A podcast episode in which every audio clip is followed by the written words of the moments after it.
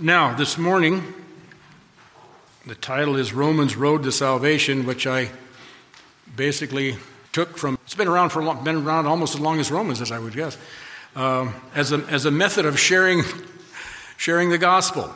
And so I wanted to take those points which stem from Romans 3.23, 5.8, 6.23, and 10.9 and 10. Don't worry about writing it down now. I'm going to come back to all those. Okay? And uh, for those of you that, that like to take notes, I've actually got a point by point outline that I will share as I go. Now, I, as way of an introduction, I would like to read from the book of Romans, chapter 1, verses 1 through 17. Because I want us to see here, to, to kind of get us into this, what we're going to do, because we're going to be we're going to be moving through Romans, and like I say, we're going to be uh, we're going to wind up in verse 10 by the time we're done, or chapter 10 by the time we're done. This book is kind of like it's definitely the crown jewel of Paul's writings. This is a masterpiece on the doctrine of salvation. So I'm going to say that up front. Let's start. Let's begin by reading that uh, chapter, those in chapter one. As soon as I get my binoculars on, there we go. Paul, a bondservant of Christ Jesus, called as an apostle, set apart for the gospel of God, which he promised beforehand through his prophets in the Holy Scriptures, concerning his son, who was born of a descendant of David according to the flesh who was declared the Son of God with power by the resurrection from the dead according to the Spirit of holiness, Jesus Christ our Lord, through whom we have received grace and apostleship to bring about the obedience of faith among all the Gentiles for his name's sake, among whom you also are the called of Jesus Christ. To all who are beloved of God in Rome, called as saints, grace to you and peace from God our Father and the Lord Jesus Christ. First, I thank my God through Jesus Christ for, for you all because your faith is being proclaimed throughout the whole world. For God, whom, for God, whom I serve in my spirit, in the preaching of the gospel of his Son, in my witness as to how unceasingly I make mention of you, always in my prayers, making request if perhaps now at the last, at the last, by the will of God, I may succeed in coming to you. For I long to see you in order that I may impart some spiritual gift to you, that you may be established. That is, that I may be encouraged together with you while among you, each of us by the other's faith, both yours and mine. And I do not want you to be unaware, brethren, that often, often I have planned to come to you and have been prevented thus far, in order that I might obtain some fruit among you also, even as among the rest of the Gentiles. I am under obligation both to Jews and to barbarians, both to the wise and to the foolish. Thus, for my part, I am eager to preach the gospel to you also who are in Rome. For I am not ashamed of the gospel, for it is the power of God for salvation for everyone who believes, to the Jew first, and also the Greek.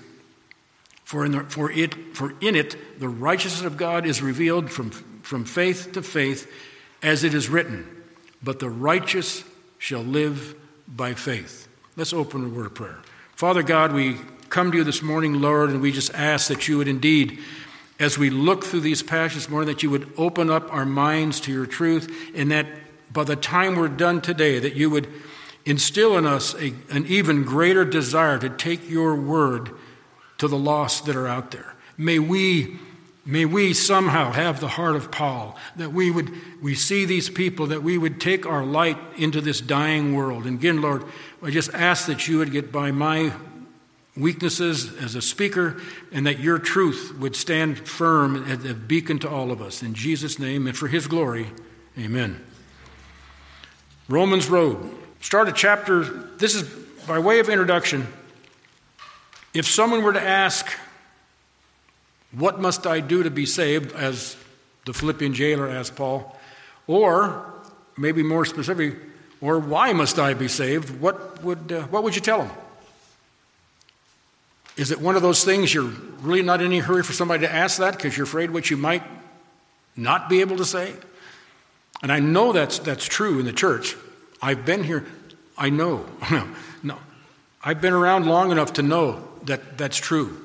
Because for some years in the past, I was in that camp. Like, and so, but I had to stop and think and says, well, you know, someone talking to me said, well, well, if you're saved, okay, you say you're saved, well, what did you believe in? What did you believe in that you can't repeat, that you don't know? Fair question, right? Fair question. And per, that could be one of the problems. Maybe you're not where you think you are. That, that's a possibility. I'm not judging, I'm just throwing it out there as a bona fide possibility. Also, um, and two, if we now are to be lights in this really this dark and dying world, and it seems to be, at least judging from our country, it's dying at a very rapid pace. And um, I'll tell you, and it's like it's like Paul looks out there and he sees he sees the world from that perspective, and we have to ask ourselves: Do we care that men, women are dying out there? They're dying. I mean, that's something we have to look inside to find: Do we care that they're dying? Do we care enough to go out and speak to them, tell them that you know there is a better way, there is a way out of this mess? Now. One of the biggest reasons, I believe, for not sharing the, uh, our faith is um, age old illness. Uh, the theological term for this illness is chickenitis. We're just scared. We're scared. We're, it's, we're, it's a fearful thing sometimes to walk up to, to some big old burly dude and say, You need to repent. You know, or even some little guy, You need to repent. We, are, we seem to be so intimidated by that. And we shouldn't be. Because, and, and that's why the, the, the presentations that I like the best and the only ones I actually even support are presentations right out of Scripture itself, using Scripture, not paraphrasing Scripture, not saying, well, the Bible says such and such. Even if that statement is true, it's the Bible, the Holy Spirit's book, that moves in the heart of men and women, not our fantastic knowledge of what it might say. We need to let, let Scripture speak. That's where the power is. That's where not us.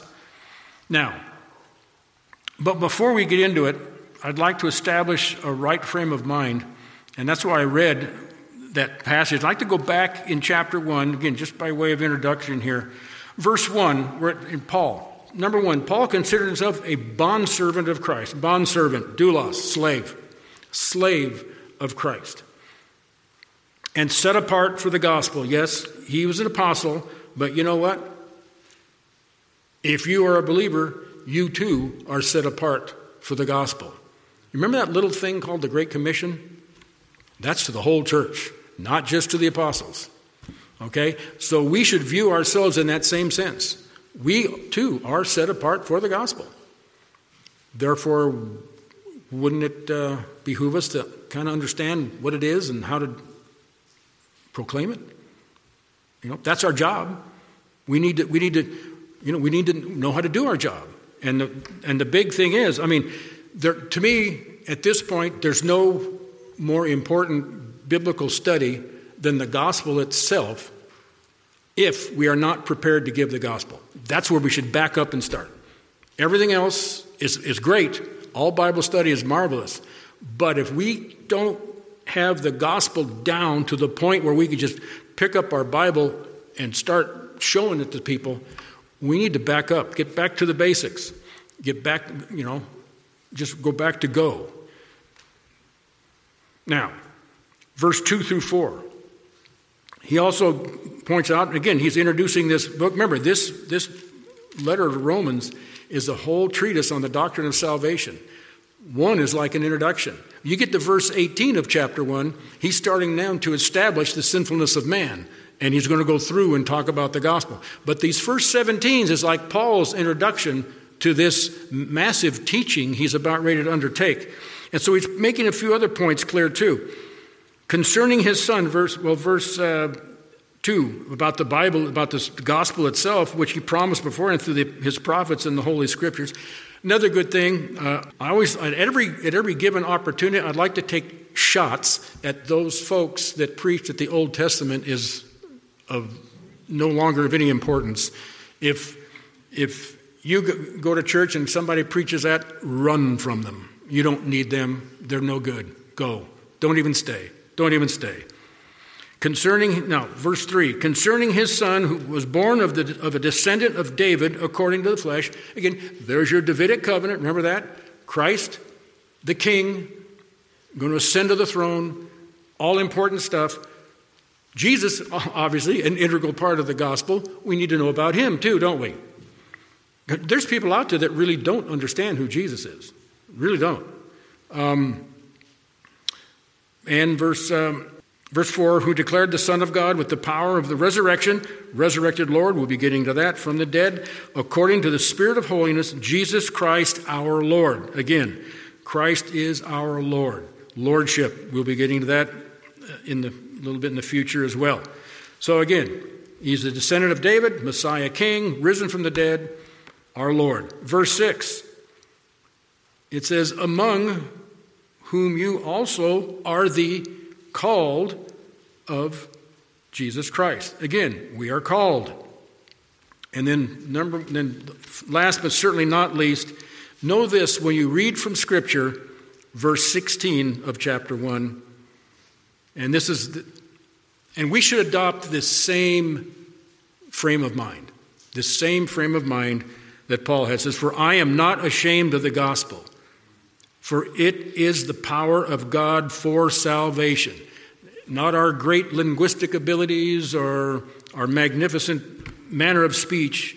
None of that matters. It's the gospel itself is the power of God for salvation to everyone who believes, to the Jew first and also to the Greek.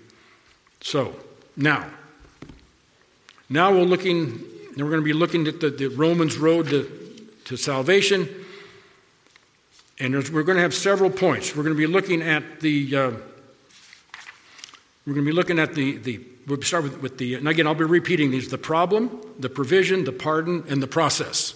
Okay? And then I'm going to conclude with a couple of extra theory, the promise and the preaching. But for now, let's start with the problem.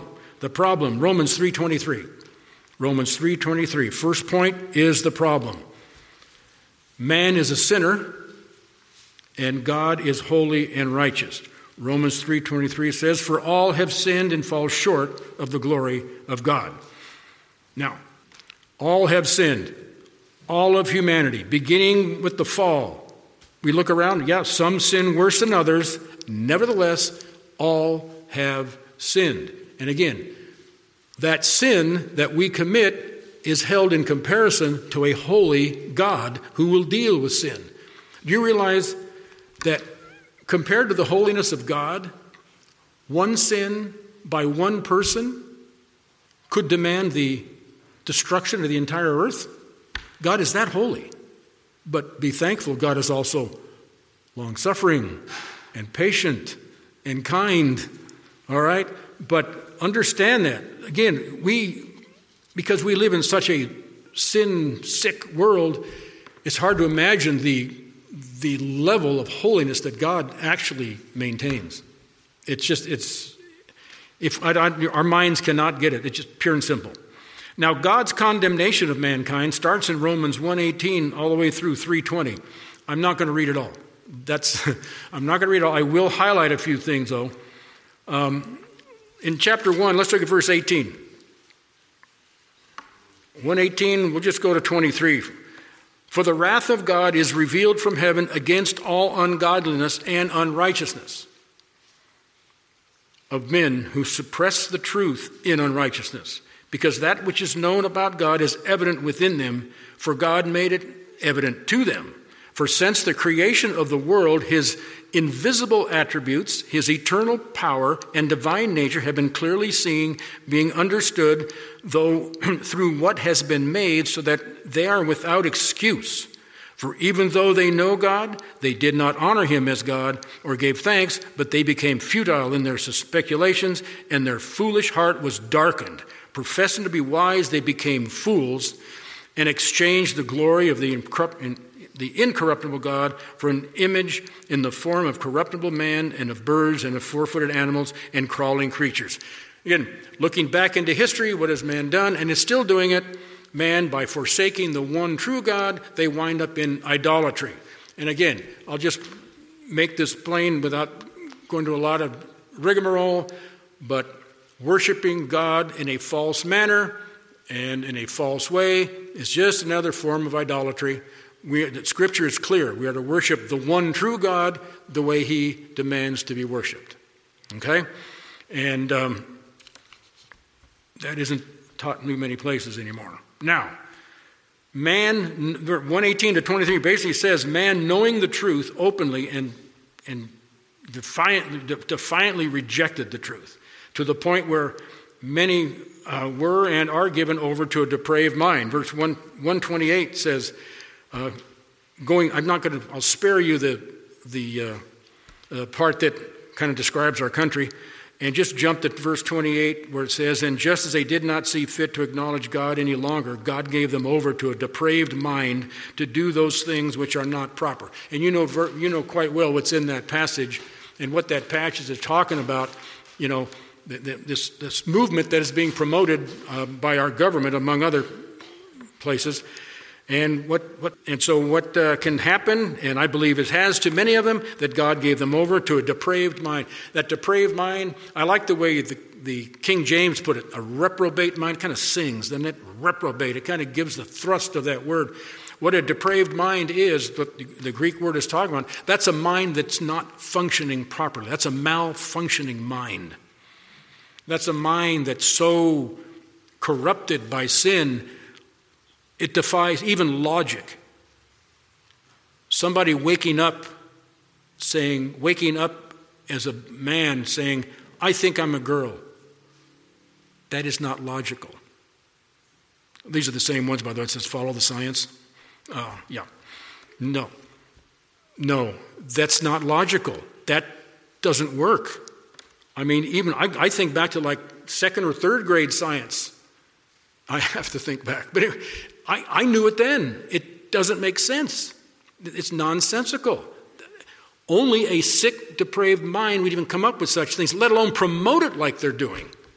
To the point now where they're actually, in some school districts, they're not, if the child says, I want to change my identity, they are told not to tell the parents about it. That's sick, folks. That is a depraved mind. That is a depraved mind. That's a mind that is not functioning. That's a malfunctioning mind. I'm sorry. And it's malfunctioning because it's, it's call it, using some computer language, and I don't know much of it, but it's a, that's a uh, sin overload, okay? And the thing's going to burn up. It's, it's gone. It's bad. Um, I think too, it, where it says too, the, another way I think of having that that mind that's that's depraved and totally malfunctioning, like 1 Timothy 4 2 puts it another way, that's those consciences that are seared with a, they're, they're, they're, seared in their own conscience as with a branding iron. I mean, their mind is just locked up, it's just locked into sin. Okay, then verse 29 goes on to say they're being filled with unrighteousness. In 129, being filled with all unrighteousness, wicked, greed, envy, strife, deceit. You can read through this list of sin. And, you know, from 118 to 32, you can go through there, you can see every one of us is in there somewhere. Or may I say, a la 1 Corinthians 6, so were some of you. This is speaking of lifestyle. This is not speaking of a, like, oh, you went out and, and told a lie and you repented that's not what this list is talking about. This list, like first, the one in 1 Corinthians 6, we're not going there, is those, they're speaking sins being, that's describes your lifestyle. So these sins that become a lifestyle, that's, that, um, what that's telling the person, whether they realize it or not, you're not saved. And verse 29 says, where it says being filled with all unrighteousness, that's the filled in the sense of being controlled. It's the same exact, exact word found in Ephesians 5:18 where Paul writes, "Be filled with the Holy Spirit." There be filled with the Holy Spirit, not be filled with the control of sin. See, the difference? You're going to be controlled by something. All of mankind is going to be controlled by something. Now, in verse 32, all they they know the ordinance of God, that those who practice such things are worthy of death, they not only do the same, but also give hearty approval to those who practice them. Well, I don't do that. But no, you approve of it, you vote for it, you know. Uh, yeah, you're, you're no better. You're no better. Anybody that would approve of it and then try to back up and say, no, I know better. No, you don't. And that's the problem. Man is controlled by sin. And only the power of the gospel can free them from this control, as it did us. As it did us. That's the problem. Now, Romans 5 8 is a provision. You notice Romans 3.23 like comes at the end of this dissertation on the sinfulness of man. Uh, 5 8 kind of does the same. We're going we're to start with 5 8 and then we're going to back up a little bit. Now, here's the provision Romans 5 8. And what that provision is, is the substitutionary death of Christ. The problem is sin and the holiness of God, because God will judge sin. And then the provision is Romans in Romans 5:8 the substitutionary death of Christ. 5:8 says, "But God demonstrates his own love towards us in that while we were yet sinners, Christ died for us."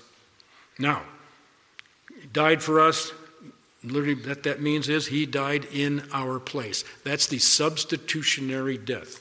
That's theologically speaking, that's an important doctrine, not to mess up. He died in our place. We should, we should be the ones killed for our sin, not him. He was holy. Now, it says again, while we were yet sinners, this happened.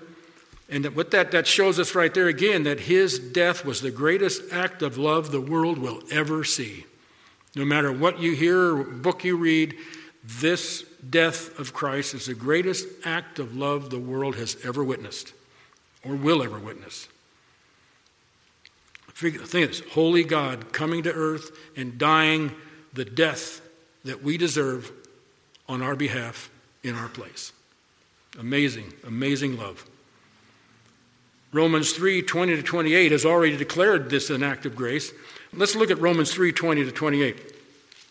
Because by the works of the law no flesh will be justified in his sight, for, though, for through the law comes the knowledge of sin. But now, apart from the law, the righteousness of God has been manifested, being witnessed by the law and the prophets. Even the righteousness of God through faith in Jesus Christ for all those who believe, for there is no distinction, for all have sinned and fall short of the glory of God. Being justified as a gift by his grace through the redemption which is in Christ Jesus, whom God displayed publicly as a propitiation in his blood through faith this was to demonstrate his righteousness because of in the forbearance of God, he passed over the sins previously committed. For, for the demonstration, I say, of his righteousness at the present time, that he might be just and the justifier of the one who has faith in Jesus. Where then is the boasting? Is it excluded by the where is, where is there where then is the boasting? It is excluded. By what kind of law? Of works? No but uh, by law of faith. For we maintain that a man is justified by faith apart from works of the law. We've already moved ahead. Remember, this book of Romans is written to believers. It wasn't written as a gospel track, all right? And men try to rearrange it sometimes, but, and I know a lot of times they put 623 in front of work, but I always felt that, you know, I figure the Holy Spirit knows the order. I'll just go with that. That's just, that's just me. But what I'm trying to, the, the point I'm trying to impress is that you know this book well enough, you could start in chapter one and just walk somebody through it and explain things along the way. It'll, and you just keep doing it, and by the time you highlight things here and there, by the time you get to chapter 10, it's going to be a beautiful presentation. Okay? I'm just picking out what is classically called the Romans Road to Salvation and just trying to enlarge it in the book context. And so where you can just kind of just move through it and know what's, rather than just repeating verses and then getting asked a question, like, what does that mean? Uh, which is better than making something up. But uh, anyway, the language of Romans 3 20, 20. I'm getting sidetracked here. Let's just pick up some of the, some of the terms that are in there. The word justified, what, they say, what does justified mean? Well, that means declared not guilty. Uh, what about grace? that's unmerited favor, right? Something not earned or deserved, a gift. And we're going to see that word coming up. How about redemption in, in verse 24? Redemption came up. Well, that means delivered by ransom from the consequences of sin through our Lord's substitutionary death. He rans- we were ransomed. We were on the blocks.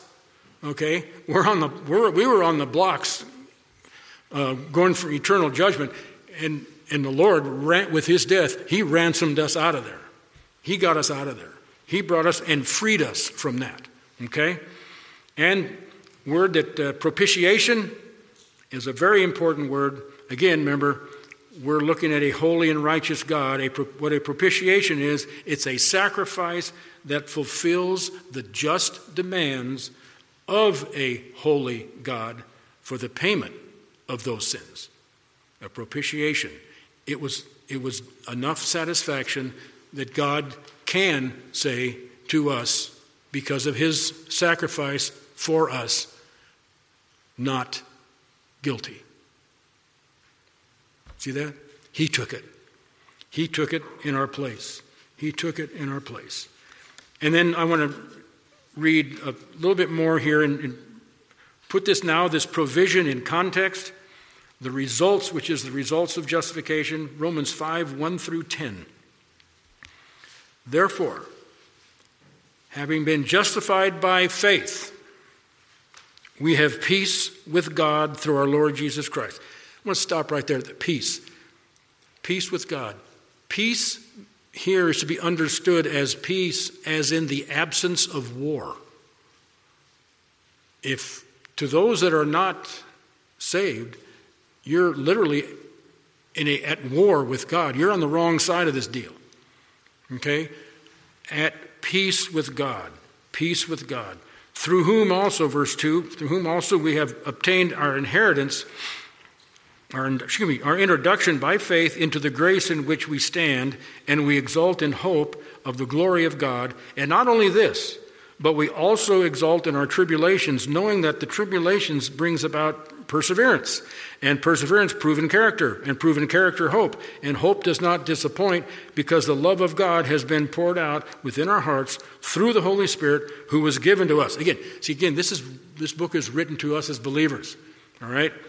Verse 6 For while we were still helpless at the right time, Christ died for the ungodly.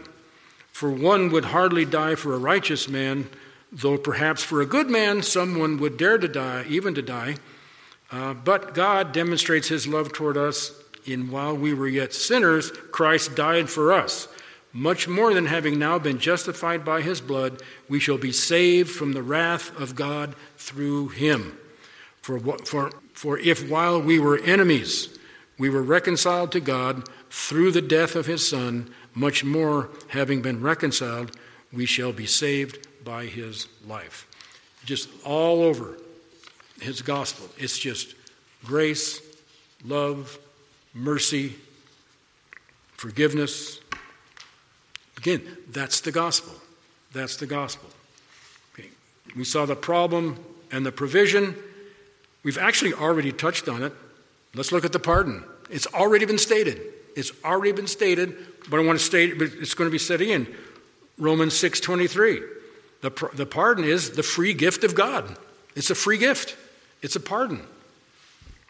Romans 6:23 For the wages of sin is death, but the free gift of God is eternal life in Christ Jesus our Lord. Remember, it's a free gift. Free gift. What is a free gift? It's a gift. If you work for it, that's a wage. For the wages of sin is death. If you want to try to earn your way in, the, the death is what you're going to reap. It's a gift.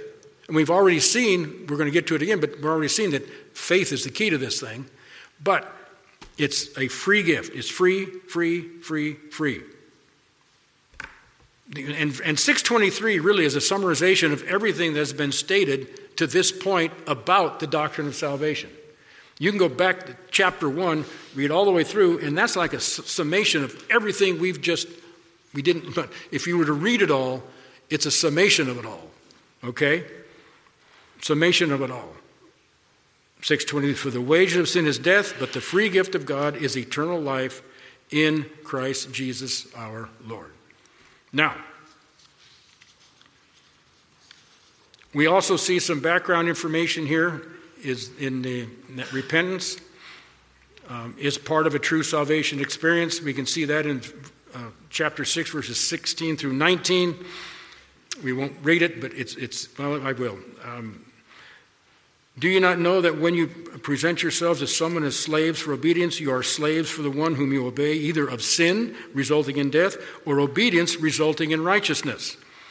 But thanks be to God that, that, that, that though you were slaves of sin, you became obedient from the heart to, the, that, to that form of teaching to which you were committed.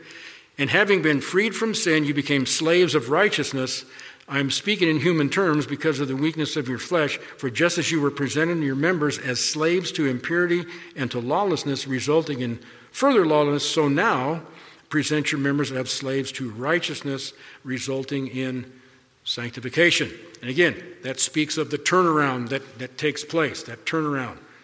And, sanctif- and again, sanctification is another term, sanctification being the result of a true conversion. All right? And sanctification basically means that one now begins a life that would demonstrate a life of purity and holiness. Um, and again, the sanctification is a lifelong process. It doesn't mean that you're saved on Monday and you reach perfection on Tuesday. It means that a person that truly believes in the gospel, from that point on, you see yourself getting better and better over time. And perfection will come in the next life, and that will be finished. That will, that will happen to us as, again, part of our. Remember, salvation kind of comes in three parts. You know, we're justified at the point of salvation. Sanctified, sanctification is the process we're in now, and then when we get to glory, we'll be glorified. It's a three stage process. We're in that sanctification process now, and it's a lifelong process. Now, We've seen the pardon. Now let's move on to the next one Romans 10 9 and 10. The process. The process. What do I mean by the process of salvation? Well, believing, the process is believing in the person and work of Christ alone for salvation. Believing in Christ alone for salvation. Romans 10 9 and 10. That if you confess with your mouth Jesus as Lord, and believe in your heart that God raised him from the dead, you shall be saved. For with the heart man believes, resulting in righteousness, and with the mouth he confesses, resulting in salvation. We'll stop there for, for a minute. Confess. What does it mean to confess? Well, confess means to acknowledge. Think of, the, uh, think of a person on the witness stand that's got to fess up to their crime. He pleads guilty. Well, he confesses, Yes, I admit it. I did it. I'm confessing to that crime. I acknowledge, I acknowledge what I did. Now, confessing here is, is the same idea. You're acknowledging with your mouth Jesus as Lord. You notice that?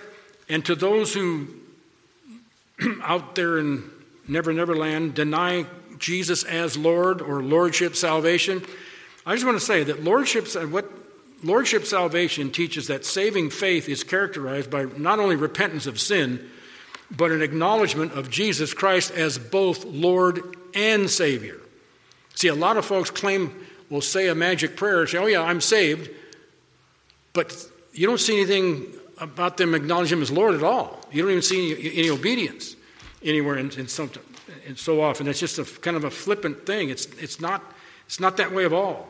And um, so, and also we see in verse 9 that what is what's also entailed about this belief. Number one, let's just go back over it again. We're confessing with your mouth Jesus as Lord. We're believing in your heart that God raised him from the dead. So it's a, a Lord, a risen Lord. Then verse 10 says, For with the heart man believes, resulting in righteousness, and with the mouth confession is made, resulting in salvation. So there again, uh, righteousness, which sanctification, salvation, that's the direct result of a true saving faith. Now, there's two more things that we want to see here. We saw the pardon, the process. Now, here's the promise. Here's the promise. We're in Romans 10 11 to 13. For the scripture says, Whoever believes in him will not be disappointed. For there is no distinction between Jew or Greek, for the same Lord is Lord of all, abounding in riches for all who call upon him. For whoever will call upon the name of the Lord will be saved. That is a promise. You say, well, you, don't understand what's going on?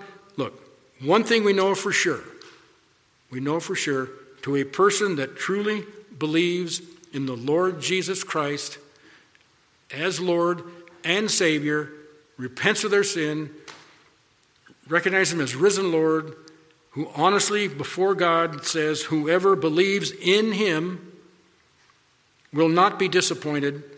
And verse 13 says, For whoever will call upon the name of the Lord might be saved? No, will be saved. That's a promise. That will happen. If, if someone truly, in their heart of hearts, in sincerity of heart, and truly believes, calls upon the name of the Lord to be saved, you will be saved. So that's great. That's a promise. That's what it says. That's a quote right out of Joel. The first one, verse 11, was a quote out of Isaiah. Again, it's, that's a promise. That's going to happen. If you, with a call upon him, you're going to. And the last one, and this is the, actually, here's the application of it. I call that the preaching, just to keep with the P thing going here, you know. The preaching. Romans 10, 14 to 15. Now, Paul's going to ask us ask four questions. And he's going to follow up those four questions with a quote from Isaiah. The four questions is verse 14. And these are, these are ones that we, let's think about it as they're being said. How then shall they call upon him in whom they have not believed? Okay. Next question. And how shall they believe in him whom they have not heard?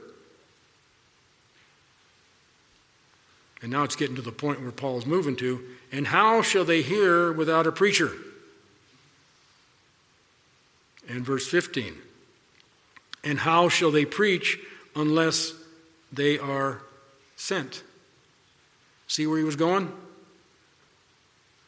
The only way they're going to, people out there are going to hear the message of the gospel is that if somebody takes it to them. That's why we have things like missionaries. All of us here as believers are missionaries. They're sometimes called home missionaries. That's us, right here. You don't have to, you know, some people are called to go to foreign lands. That's great. Somebody's got to do that. But those that stay back, we're not off the hook. We are missionaries to Southern Oregon.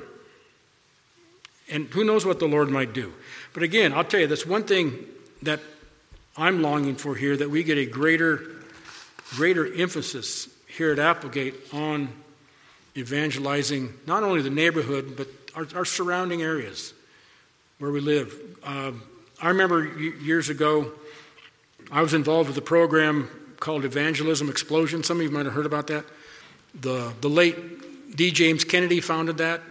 And we'd go out there, and it was, a, it was a training method. You go out there, you get trained how to share your faith, and then you would hopefully stay and train others. And I was in it for a couple of years, and we actually went out, and some of the folks I used to work with are still doing that. They'll go out there in the evening sometimes, like in the, summer of the evenings, walk through the parks, and just talk to people, share their faith. What was really kind of interesting sometimes, a, a place you really want to go where you have a captured audience, we used to go into laundromats. And uh, while their clothes are tumble drying, we're uh, testifying, you might say. Okay, that, that, that wasn't planned. That came out. That's pretty good. So, but see, those are the kind of things we should be thinking about. Be a little creative, and let's do it. I'm serious. Let's do it. I'll go with you. Let, us do it. Think, think about things we can do. Um, and now I want to read the quote from Isaiah How beautiful are the feet of those who bring glad tidings of good things. Okay? Those are the people that share the word. That word, glad tidings, that's the word euangelon, which is the word most often translated gospel in the New Testament. As a matter of fact, it's the word for gospel in Romans 1 1, where it says, for the gospel of God. That's the word gospel, euangelon, glad tidings, gospel. Good news, glad tidings. That's what gospel means, good news. And it is good news. And it's, and it's, good, it's, it's good news for a reason, because apart from that good news, people are going to hell. I mean, all, all of humanity, Romans 1, all of humanity stands guilty before God. And it's only the gospel, as Paul said, that's, that's got, and I'll read, I want to read this correctly.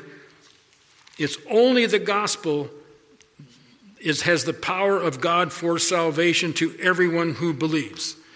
That's where it comes from. We've got it. We've got it. And when we're speaking the Word of God, we can speak it authoritatively because our, the Word is authoritative. We can go. We should go. We can do this, folks. I know we can. We can do this. Let's close it in a word of prayer. Heavenly Father, we, we thank you, Lord, and we we ask that you would instill in our hearts a desire to take your gospel to our fellow citizens here. And, Lord, too, and as we support the missions, we, we pray we would still do that. Keep them in mind, keep praying for them. But again, Lord, would you instill in our hearts the desire to reach the folks in our neighborhood with your gospel? In Jesus' name, amen.